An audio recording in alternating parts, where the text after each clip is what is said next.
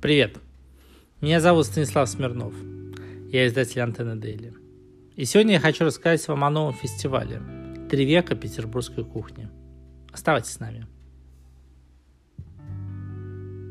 Что мы знаем о петербургской кухне? Что ели в ресторанах столицы 100 и 200 лет назад? Мы решили обратиться к первоисточнику, альманаху петербургской кухни Игнатия Родецкого. И организуем фестиваль «Три века петербургской кухни». Он пройдет в нашем городе с 17 по 29 февраля.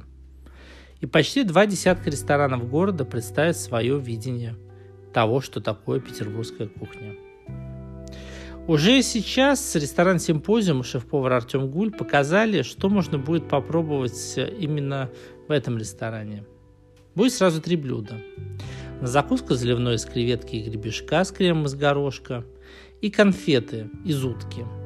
А на горячее подадут строганов, но не как обычно из мяса, а из черноморских рапанов с кремом из жареного картофеля и сладких огурцов.